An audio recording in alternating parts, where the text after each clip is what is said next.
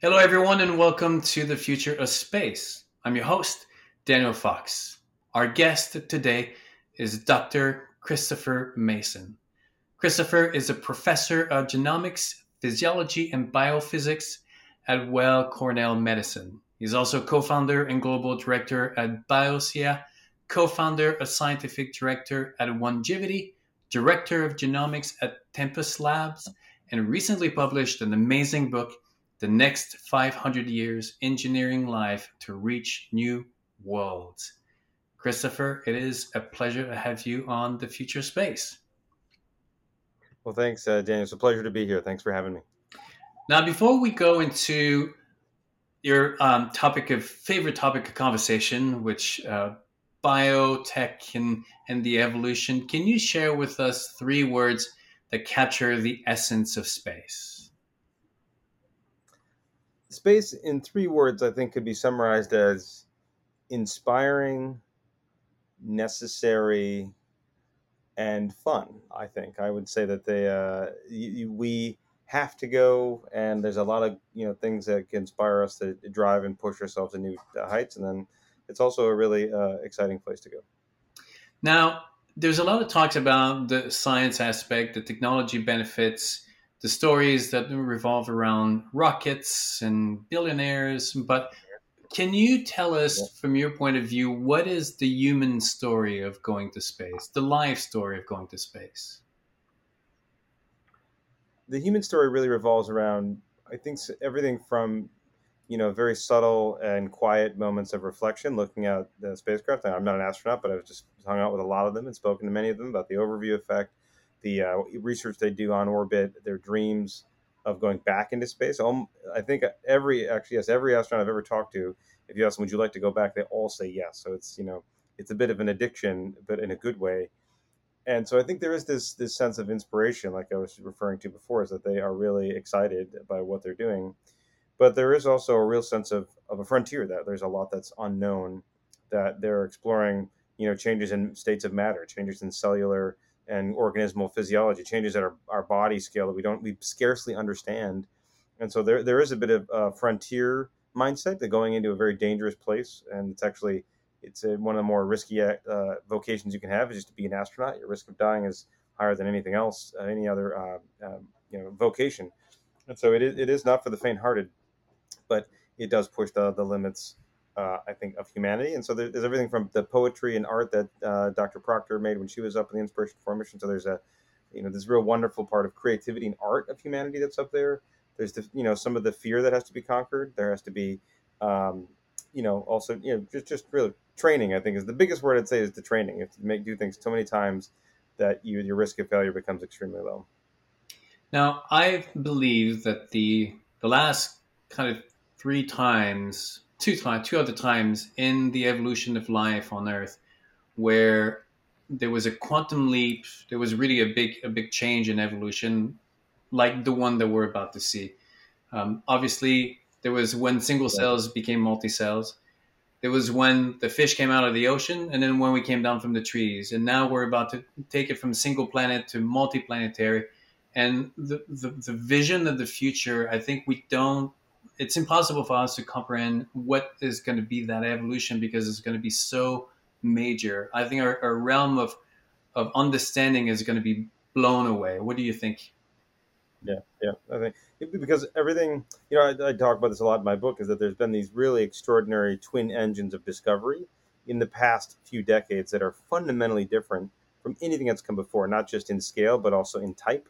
So you know, the ability to find exoplanets, for example, you know, the first one was found evidence of it in the late 80s, but really confirmed in the 90s. And for a little while, we only, you could count the number of exoplanets on one hand. You know, in the early 2000s, there were not that many, and so now we have thousands and thousands of exoplanets, many in the habitable zone. So the idea of sending people to other planets was actually farcical for a long time, including a lot of the pioneering work by Carl Sagan and others in the field who, who were dreaming of these planets. There were no planets to even go to, right? So whereas now we have many uh, hundreds of candidates that we could go to, and maybe even have liquid water, maybe even survive with current technology.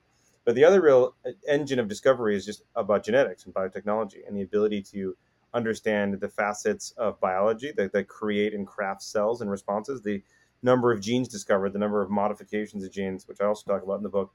is also has gone from handfuls of therapies and tools and technologies uh, to now things that are being done by high school students who are CRISPRing cells, making their own custom cells. This this playground of biology has become ubiquitous, and the tools have proliferated. So it's really uh, very different time now than it was even 10 years ago, but especially 20 or 30 years ago. It's really fundamentally transformed the view ahead in a good way, I think. So it could go bad. There are ways where things could go bad, but I think it's in a good way, uh, as evidenced by my optimism in the book. Well, I think that's one of the successes of the human species is to take the kind of randomness or chaos of nature, because I'm not too sure that nature i mean what we've done over the thousands of years is take be at the mercy of the change imposed by nature which is usually you follow the food source or you follow the climate. And then at one point we start to create our own take control of those changes and not follow them. And we've been building ever since on that. Every time that we're limited with what nature gives us we rise above it. And even now like every time that you're given a point a place of birth now that's nature that gives you you're born there but you go beyond it by moving yeah. to different places by figuring out how to get yeah. different food source it, now obviously we're talking about the level of the planet so the leap is a little bit bigger but it's still the same function the same principle that we're applying it's just that mm-hmm. it's going to be bigger now from the from the point of view of the, not that i want to give a personality to life but from the perspective of life, it never wanted to be limited to the planet because then it would be kind of a almost a uh, a, stupid investment, right? Yeah. yeah, yeah.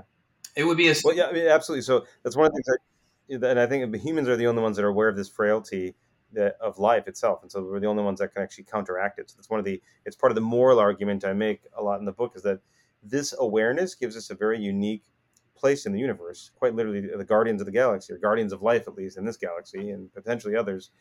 But we, there, there is no other entity in the universe with this kind of self awareness, as, as, far as we know. Maybe they're out there somewhere, but we can serve as the caretakers and real shepherds of, of life itself because it seems to be pretty rare in the universe. Again, so far, maybe it's out there, maybe it's more than we think of it, but there's the Drake equation, the Seager equation. There's many people hypothesizing about how much life there could be or might be, but so far it's just us. So uh, in terms of the any species with an awareness of extinction. So until we meet another organism that can do it or create an AI that can do it better than us, it's just us in terms of having this this understanding and therefore this responsibility because you, we're the only ones that can enact this change. And so I, I think if you were to anthropomorphize life, I think it would like to explore. It would like to go around.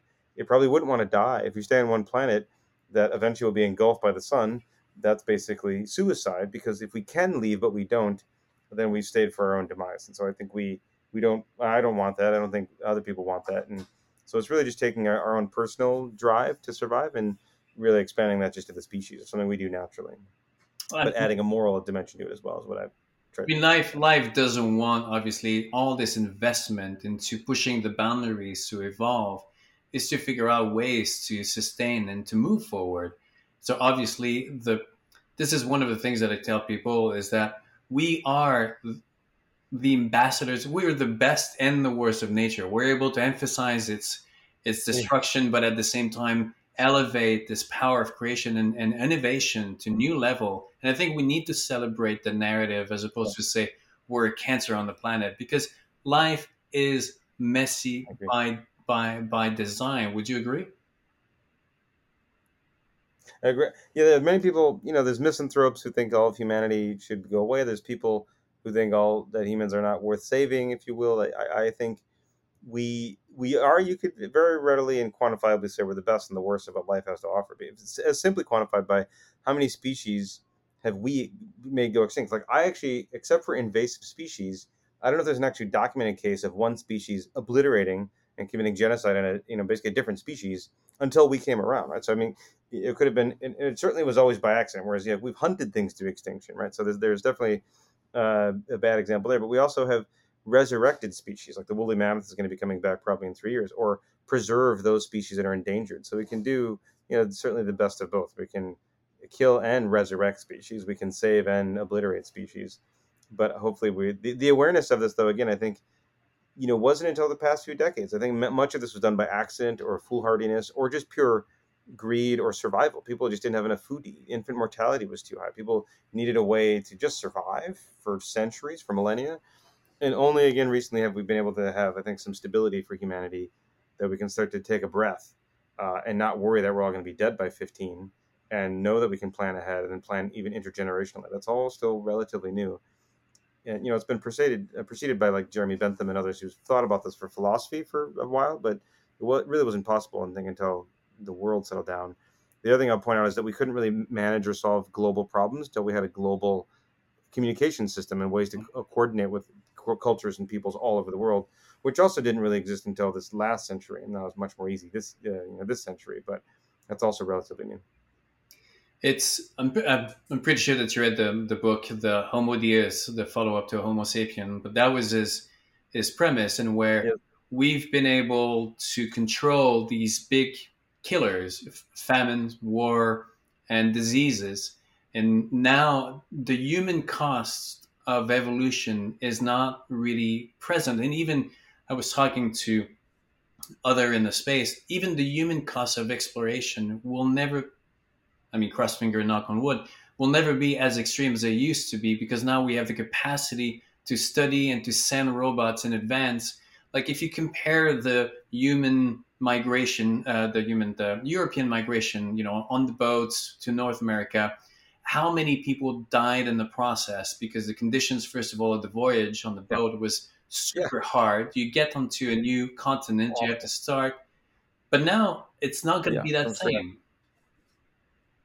Right, right. That's, that's a great, great analogy. Is that th- those, you know, those seafarers and those adventurers faced far worse odds with much worse technology and very limited understanding of even how like like the fact that scurvy was the thing. People didn't even know how much vitamin C they needed. Yeah. Because you know they just you know that was debated until you know Shackleton's expeditions to the Antarctica even just hundred years ago. It's not that long ago. You know some basic things like that we didn't even know. Like just what do you need to eat to survive as a human was still not fully fleshed out, right? So uh, I think it's going to be extraordinarily easier than it was then, and I think the spirit of humanity though is the same this this drive to go to a new place to discover a new area and sometimes there's people that are there but as far as we know on mars there's no people but to really push the boundaries of humanity has been a consistent feature i think inspiring one for for humans now i want to um, pick your brain i wrote this this little piece about how we will live longer maybe not bigger because simply hmm. put the scale of the universe demands it the the living a 100 years living on the planet works because of the, the, the distances. Uh, but when you get into space where it takes 30 years, maybe 40 years to get from, I mean, you know, even with different, even if you travel at the speed of light or we'll find different ways, the, your, your, your distances are in a total different scale. Being an ant, yep. When you live in a little sandbox, works. But if you get into the Sahara, you wouldn't survive for one day. So we will have to yeah. evolve so that we so that these these distances don't feel like they are too big. Like it becomes just like mm-hmm. you take an yeah. eight hour drive. It takes thirty years, but you you live longer because of the scale demands it. Would you agree? I think you you know living longer changes a, a, almost everything about how you plan. So I think we you know we can make it so the, these long distances. I mean, some people talk about hibernation or other ways to, to get. I mean, do, do, you mean sort of getting to places that are thirty or forty years away uh, on a spacecraft, or, or even as I talk about in the book, these ideas of multi generational spacecraft or generation ships where there are four or five generations that live and die on the same craft on the way to a planet, which I think is where we may be in about 500 years, hence the title of the book. That, that's the extreme end of it. And that, you know, either we have to have those kinds of plans and ships, or we need to have a five to six fold increase in the lifespan of humans. I think the latter of those two is going to be harder. Getting people to live longer than like a sequoia, probably not possible from things anything we know today. But having people reproduce and have cognitive and psychological metrics to keep people um, satiated and happy on a long mission is something we can do. I mean, we've all hold you know hold up during the pandemic. We all learned how to kind of survive staying in one place. We have a lot more entertainment options than we did. Again, say 200 years ago, you could bring a book with you, but you don't, you know, only so many books fit in a spacecraft, but you can fit the totality of human culture and literature on a hard drive and bring it with you, right? So there's plenty of things to keep people busy and entertained. Uh, plus, you can stream the latest episodes to spacecraft as they travel away from you. So, uh, if you want to stay in touch with Earth, so I think it, uh, some of these long missions become much more palatable than they could have been even 30 years ago. So, in our evolution up to recently, in terms of evolution, we were again at the mercy of nature. Whatever evolution uh, or modification was really kind of biology happening the way it's supposed to be until we start to change it. Um, even, I mean, now, whether it's reproduction, nature gives you a set that's not working, we go above it. Uh, now with CRISPR, we have the mm-hmm. capacity to change the, uh, um, the, the, the, nature of, of our species. A lot of people are worried, rightly so. Um, but I do believe that the benefit outweighs the. You can't stop and not go there because there's going to be a lot more positive. Now, going to space, I think that there's going to be a combination of both technology and the biology. The biology is going to happen because we live in a different environment, but we're going to be assisting this yeah. evolution through the technology. Um, what do you say? Uh, absolutely. So the technology will be you know myriad and ubiquitous and powerful so it'll be inside cells you'll modify and tweak and reprogram cells as needed it'll be in surrounding cells and tissues say could it be cybernetic enhancements it could be external you know there's many kinds of new spacesuits that SpaceX is designing that enable a much lighter form factor just to go live in the vacuum of space, which is what Jared Isaacman will do on the Polaris Dawn mission, hopefully later this year, or early next year you know, just make the technology mix so you can get up, you just float around space and, and have not have a giant uh, space spacesuit. And then even larger things like the spacecraft are thinking about ways to redirect light to help planets be warmer or colder. That's farther in the future, but I think it's also just as interesting to think about that technology from the planetary scale to the cellular and subcellular, helping to keep us alive and drive things forward. That, but I'm a technophile, so of course I see. But yes. well, I think that there's, I mean, if you really look at what we've been doing, that's what we've been doing, and we're just going to be doing it also in space. We've been redirecting yeah. rivers. We've been uh, growing crops in places where usually there, there's none. I do believe, Nothing, though, right? yeah. that there's the evolution of life or even our society on the planet has always followed a couple of um, uh, essential realities. So, water like even if you if you look at the way we spread on the planet we always follow water and we will also follow water as we expand into space we know that there's a lot of ice maybe not running water but there's a lot of ice but and, go ahead yeah it's out there it's out there on moons it's on the planets like the yeah the, the ice water is out there yeah or water ice i should say yes yep and it doesn't make sense to terraform mars because i mean for the the, just the, the, the reality of energy and time. Like, there's no point of terraforming Mars. In my perspective, what I what I do believe is that there are other planet like the, the Earth, and what like the same way that there's one New York and there's one LA, but along the line in between you have all these settlements that basically are outposts that get you from point A to point B. So there's all these the moon the mars and all, like we're going to follow these lines of ice and water that connects these um, these planets of, of that are resource rich um, do you i mean mm-hmm. is that something that you, that you would agree with hopefully that, that that's exactly what happens because it just like again the analogy is you know people moving on the oregon trail or moving across the united states in the very early days into you know territories they knew nothing about, but had to find resources along the way.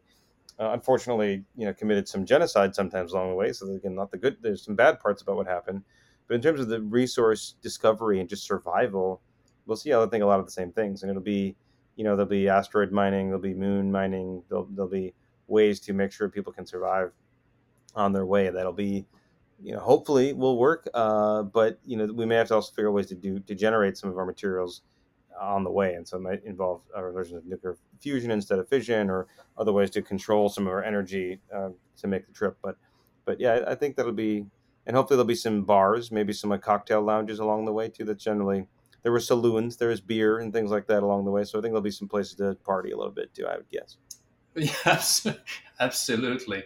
There's all going to be. It's I, I don't the principles of evolution on Earth are not different than the principle, or the principle of evolution as we go to space are not going to be different than the ones that were on Earth. They're just of a different scale, but it's going to be the same thing. We're not going to be reinventing the wheel. It's just that our our toolbox is going to be different, right?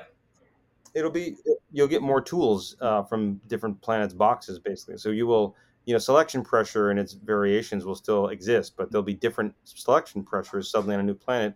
There's acidification levels or densities of atoms that don't exist on this planet that suddenly exist somewhere else, and so will evolution will still be at play as it is everywhere whenever there's life, but the forms it takes and the uh, adaptations it needs to create to survive, I'm sure will be starkly different and actually lead to, at one point I called it in the book, is a cross-planetary directed evolution. Is that you could have organisms ad- adapting, for example, on Mars, suddenly have evolved over 30 or 40 years, these bacteria that suddenly have dramatically different phenotypes. You could sequence the organism's DNA, send it back to Earth to then synthesize it and grow up more of that organism to then study it because on Earth there's a lot more resources. It's hard to do on Mars, but you could have this real you know virtuous cycle of learning about organisms adaptations at many different planets and then sending the information back and forth as well as the synthesis capacity so that you can study it across multiple planets at the same time. And you know evolution has always taught us many lessons. I think we'll just suddenly have a lot a bigger library of lessons from which to read which are stored on different planets.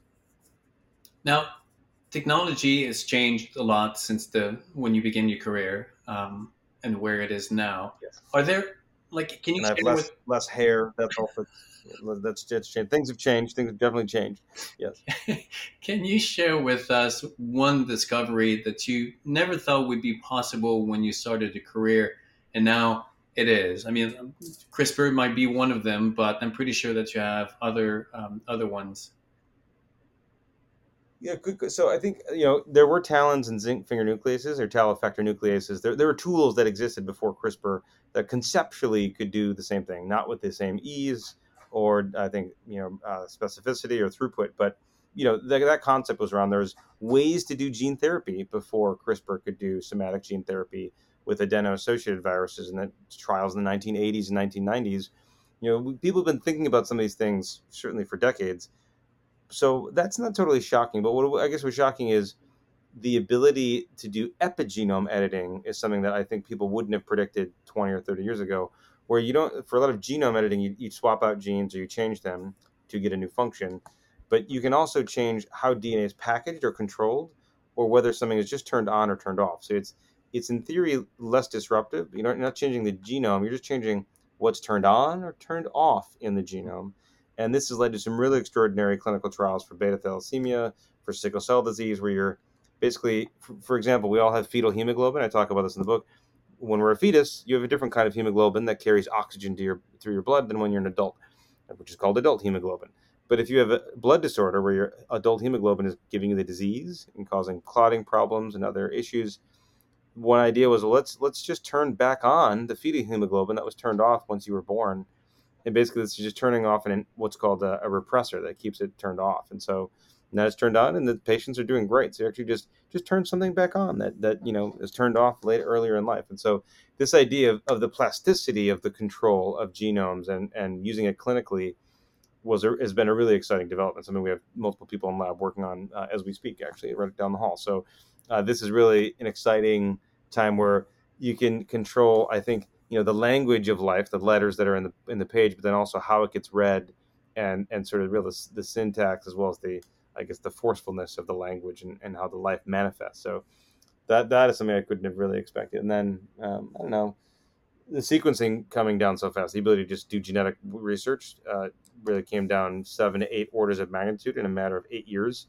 So it was really, you know, it, it, was, and as far as I know, still is the fastest pace of technological change that ever has occurred in human history. So really extraordinary, especially as a geneticist, is basically like a time of almost pure euphoria because you want to look at DNA, sequence DNA, and manipulate it, and it's been never been easier to do all those things than ever before. So it's been really great. Do you? What are your thoughts about as we enter this era of um, like genetic customization? Where diseases become just more of a challenge than the, the, the reality do you take the time to think of how can we nurture compassion and humility in the world that it's so easy to become super arrogant and full of ourselves?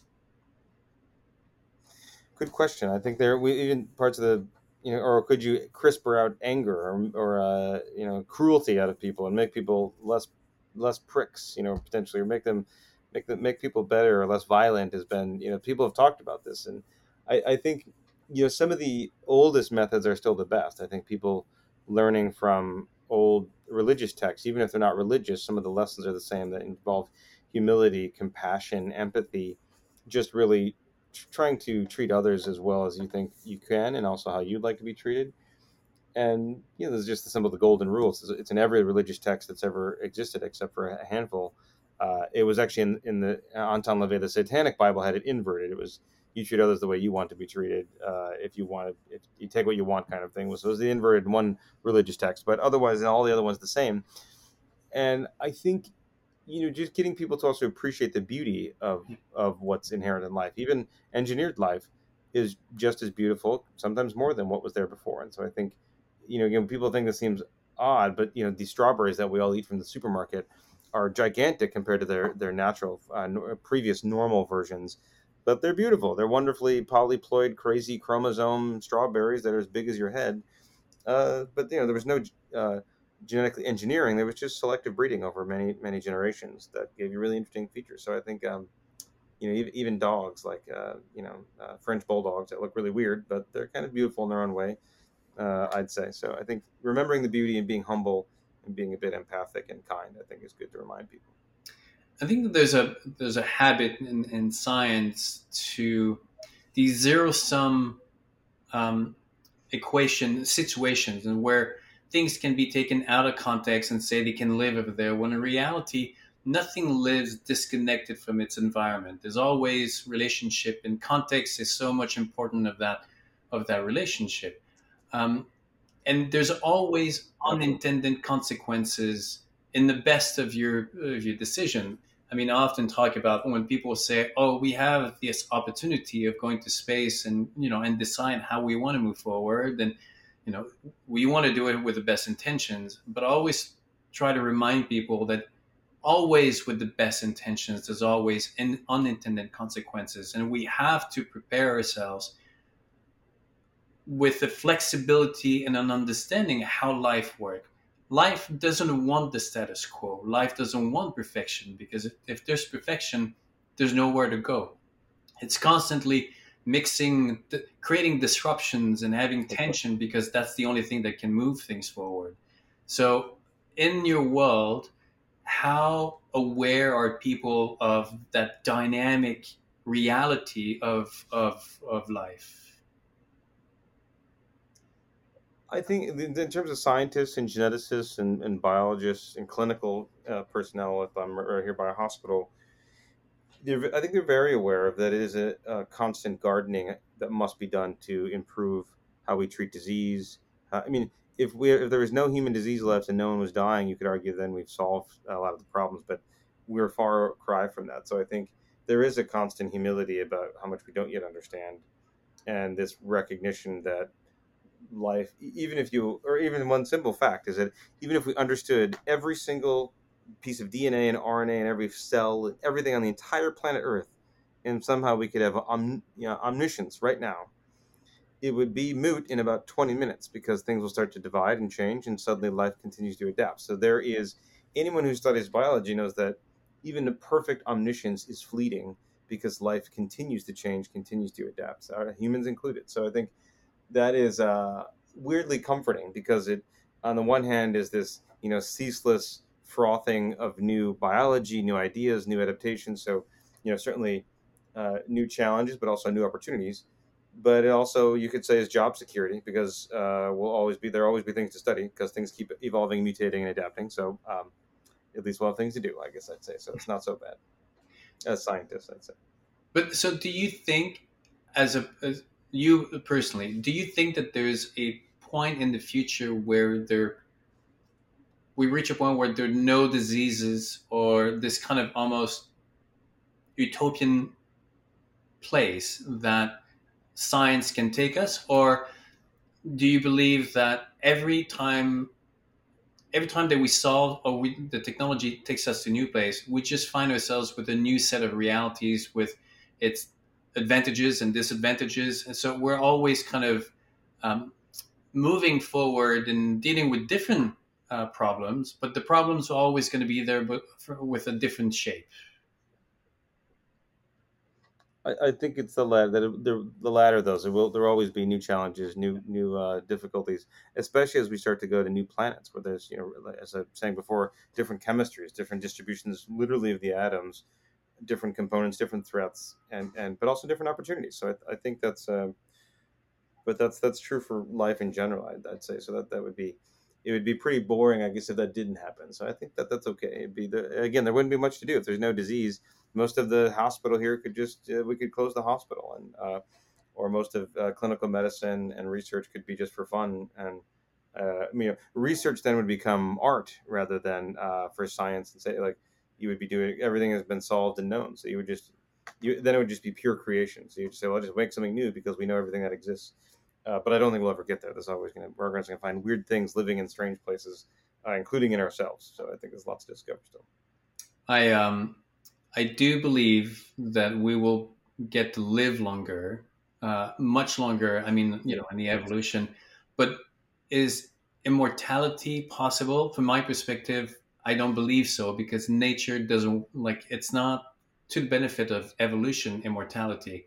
You want you want to be able to have evolution, and if you have something that is just immortal, then you know it doesn't it doesn't um, service life do you? I mean, what would you say?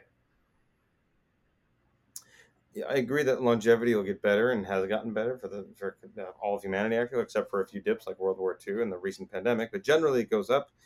The uh, but I think immortality, like we're not going to be like a sequoia tree or a jellyfish that can forever replicate. I think we're too complicated. Some people want immortality in the form of uploading their brain, like the the great single the, singularity that Kurzweil talks about is a version of immortality and I think some version of that might be plausible, but I don't think it would be the same as what we all think about as living, uh, not yet, at least from what we've designed in systems, of computational systems. But I think the, we would have to, the way to achieve immortality would we have to involve wholesale replacement and restructuring, reengineering of most cells in the body, which we're doing more and more of and getting better at it.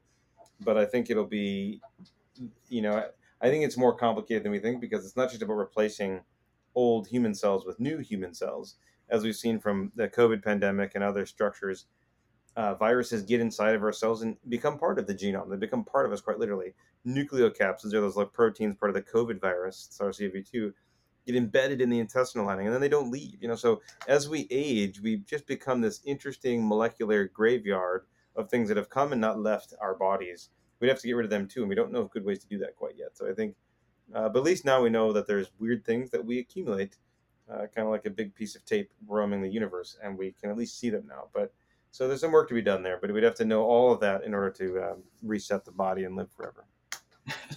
I love, I love the metaphor of a giant piece of tape just traveling and really capturing because I mean we don't see it, but that's that's yes. true. Like everywhere, everything, and we need to be yeah. exposed because that's how we develop the immune system, and that's how our body is, able to evolve with the environment.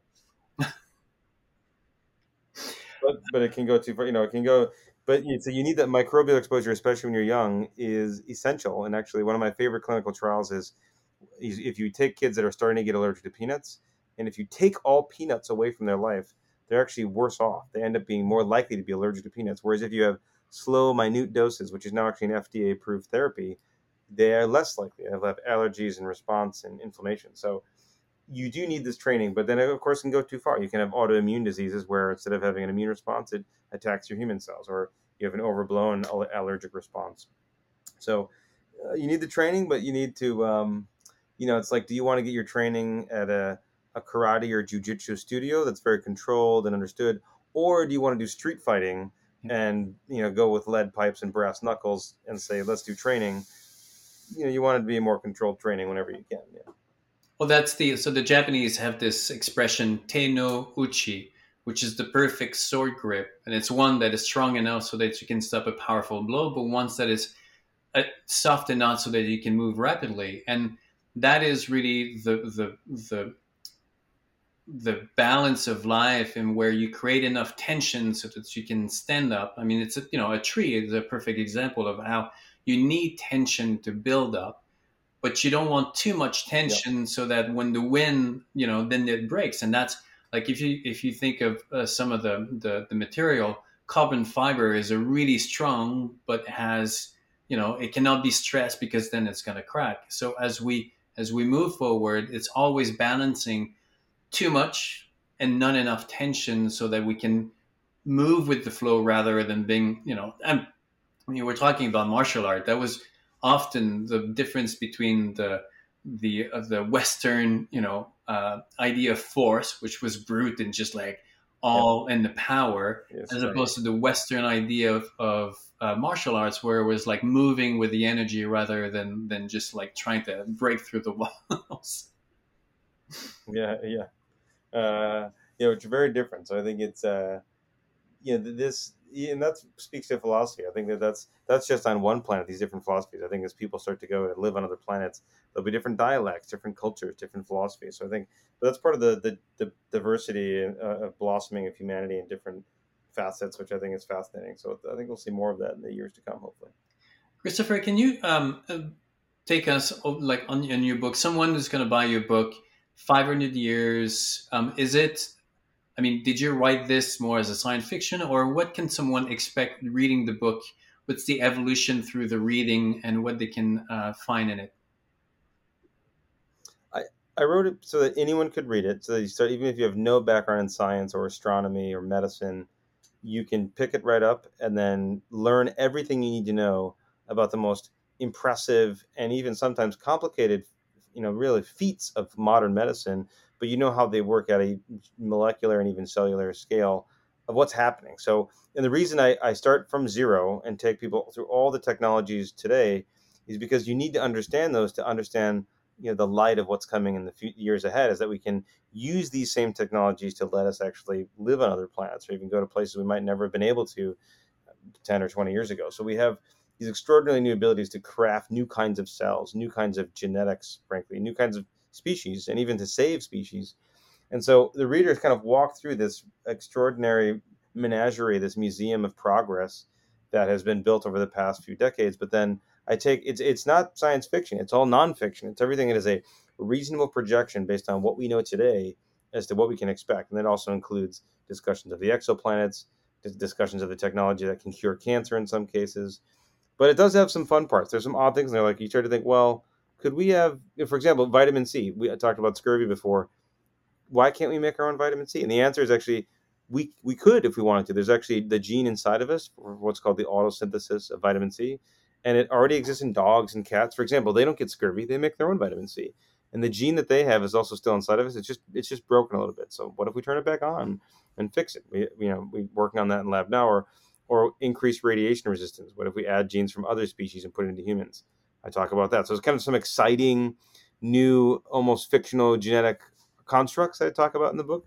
The most, uh, I think, comical one is the idea of being a, a, big plant human. So if you had photosynthetic skin, you could lay out in the sun and he's like, oh, I'm hungry. I'm to go lay outside and just absorb light and have chloroplasts in your skin, be like a green human, a chlorohuman. And I do the math on how much skin you'd need if you just want to lay out for one hour on one side. It's about two tennis courts worth of skin which is a lot of skin, but then you'd be all full and you could go back inside and go in the shade. So there's some fun parts in the book as well. It takes from you know, some places technical, but other parts very uh, fanciful and uh, exploratory, very, I think, fun about what could come. And then at the end, it goes towards, I think, you know, there's a philosophy part. There's a bit of a sense of duty and excitement and optimism about our future that is really embedded in every chapter that I, I think people uh, people have enjoyed. I think more people would love it.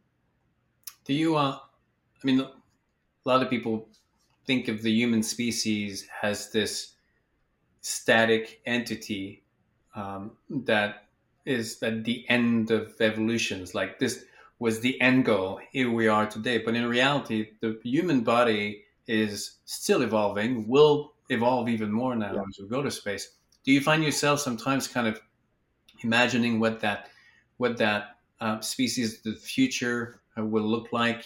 if there are things like in your in, in your in your work you've discovered well you know we don't use our body doesn't really need these things anymore. Most likely they're gonna disappear. I mean, I've had my appendices, you know, taken out when I was young. Obviously, on the evolutionary scale, that maybe will come to disappear, you know, totally. Like when you look into the future, what do you see for our evolution? I see a lot, a lot of excitement, and frankly, there is. We are going to continue to evolve as we have, of course, in the past. You know, um, several million years since our last divergence from a common ancestor. We had lactose tolerance, for example. Eating milk as an adult was really unusual uh, for mammals, but now we can do it, but not everyone as well. And so that's one, or even adaptation to high elevations for Sherpas or deep sea divers in French in, in Polynesia and French Polynesia these interesting selection pressures that have come up just in the past few tens or hundreds of thousands of years we've already seen so i think in the future we'll see a lot of selection maybe the first actual selection for longevity for, you know, because since we're changing what the selection pressure is it really has become more about living longer not just surviving at all and so i think we begin to see potentially real selection for which is unusual for evolution you just want to survive not necessarily survive for a long time because usually you're not reproducing so we'll start to see uh, directed evolution, as I think eventually also interplanetary directed evolution. And then I also think we'll see flexibility. So I think it would be sad if we you know designed a human being or modified a human so they could survive on Titan, for example. And like, congratulations, it's very cold, there's a lot of nitrogen, but you can survive. But if you could never come back to Earth or never visit any other planet, that would be actually a limited planetary liberty. Think of like liberty is the ability to go do what you want when and where you want to go do it if you're constrained to one planet, then that's less liberty. So I'd want to think about ways we could have adaptability, like I mentioned, these epigenetic methods. You turn genes on, turn genes off as you need to, to enable the survival on different, quite frankly, different planets, right? So I think that is hard to imagine now, but I think is something we're seeing already starting in the clinic. So we know it's not impossible. It's just about getting it technically right and making sure it's actually safe. Yeah, it's I great. I mean, by the way, did you um? There was a movie done with uh, Titan um, where they still oh, like yeah with Sam Worthington, right? I think yes. yeah, yeah, the same is basically yeah. So I, I published a blog about this in 2015, and then they did that in 2018. So there's a producer at NPR said, "Are they stealing all the ideas from your lab?" Because it was like something I, we talked about before. So I said, "No, no, it's an old idea. It's like I mean, they just made a movie out of it, but it, it was uh, something I've talked about before." And so there, of course, it it's a dystopian movie where things go horrifically wrong. But uh, yes, similar ideas. Yeah, definitely. Are you? Um, I don't know if you're a big uh, film fan, but when you watch movies, are you able to leave your science uh, persona behind and look with a certain naivete at the movie, or you're like, oh no, that that could not happen. No, no, that would that would not happen. No, I, I can usually if I know I'm at a movie, I've you know there's a very a particular ritual. I've, I've got paid a ticket. I've got some popcorn. I got some candy. I know where I'm sitting, right? So it's, it's okay to take a moment, but at the same time, it's okay to have check marks of things that you think that's incorrect. I would change that. You, you can do both at the same time. You can you can have your critiques and enjoy the the fancy at the same time. There's always a couple scenes in superheroes where um, the this Superman goes and save a plane and he just like he captures it like right in the middle and it and the entire plane stays you know stays solid and you go no the reality is that because all the weight is on one place it would actually break and it falls or like right, right. fly flying down or rescuing someone sweeping them off as they fall and you're like no the arm would actually totally disconnect and detach. There would be right, right, right, right, right. it would not be possible. Right right right. Yeah so if people want to find the book, um, it's on Amazon and everywhere, uh, right? Yep, uh, Barnes Noble. It's uh, you can find it wherever books are sold. Uh, so, but most people order online. There's also the um, the ebook you can buy, and it's now also it just came out in paperback actually uh, just today. So today is the uh, release of the paperback edition, also with an updated cover and some updated figures, and it's also being translated into uh, Mandarin and also Russian. So it'll soon be available in other languages later this year. Congratulations! And what's next for you? Is there another book, or are all your um, your companies are working on something that takes all your time? What is yeah. coming up for the next two three? Some years? things related. Uh, lots of things. Actually, a lot of this really the commercial spaceflight sector has really exploded. So there are now, um, you know, basically, Inspiration4 was one of the big missions recently that was done just with SpaceX. So we're working very closely with the medical operations team at SpaceX, and doing a lot of the aerospace medicine and astronaut biology, astronaut physiology work that we've done before for other NASA astronauts. Now doing this for you know Joe and Jane, uh, regular Joe and Janes who just want to go to space. Uh, for example, Hayley uh, Arceneaux is the first pro- uh, prosthetic limb uh, and cancer survivor astronaut who went up into space just six months ago. So that was you're starting to see more normal people, if you will, people that aren't the most uh, perfect specimens of humanity physically, mentally, and emotionally. And they're somewhere between five foot five and five foot nine. You can't be too tall or too short to fit in the gear. You know, so we're starting to see more people of different sizes, shapes, backgrounds, expertise, ages, and abilities go into space. So it's really a lot more work we've already got planned for the next uh, several years with uh, Polaris missions, other work with SpaceX and Axiom, and of course NASA and uh, the European Space Agency. So a lot of work ongoing to study astronauts to prepare for Martian missions. We're also getting ready for Martian rocks to come back in probably 2033 and to look at the genetics of those rocks to see if there's any sign of life. Maybe we'll look at it. I was working with a lot of others, of course. And, you know, I think also just for the companies, a lot of the companies are improving the diagnostic methods that we have. So if you do get sick in space, you could quickly sequence it and understand exactly what has infected you. For the health side, getting probiotics and really thinking of every species that's in you and on you is kind of either a friend or foe that you could bring with you and hopefully bring more friends than foes. So making sure your your microbiome is engineered just like your human cells might be to make sure they're tip top and ready for flight, uh, which is some of the work we do at Onegevity. So I think all, all these, you know, uh, multiple companies that have spun out of the lab that are helping us to get uh, to do better work on on Earth, but then also to survive in space. So I'll stay busy and and play, just hang out with my daughter, go to water polo meets. Um, learn some French, hang out with my wife as well. We all speak French sometimes and hang out. So uh, lots of time taking trips on the weekends and, and exploring parts of uh, New York City. Is your, your wife is French or? Uh, Quebecois. So she's got the, you know, when she speaks French, it sounds like it's from 1820, which uh, everyone makes fun of her for, uh, but it's very cute, yes. So I'm from Quebec originally, so I know exactly what you're talking about. And when yes, yes, when, I'm still I'm still learning it. Yeah, yeah. But the they everywhere she goes, they're like, wait, are you what that that they they pick up certain words. Uh, you know, like champlure is is is fosse, which is like means like you know crying, uh, but it's slightly different word. Uh, or instead instead of we, it's we. You know, things like anyway. There's a small telltales that yes, we. Yeah, so things like that.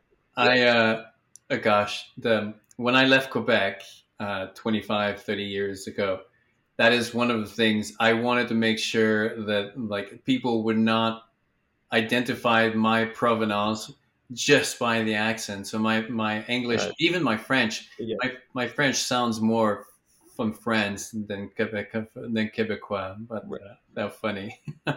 you worked hard, yes. You get rid of it. Good, good, good, good, great, great. Christopher, it was a pleasure. That was fun, and I can't wait so that we meet in in person and we continue this uh, both the the biology, the philosophy of evolution.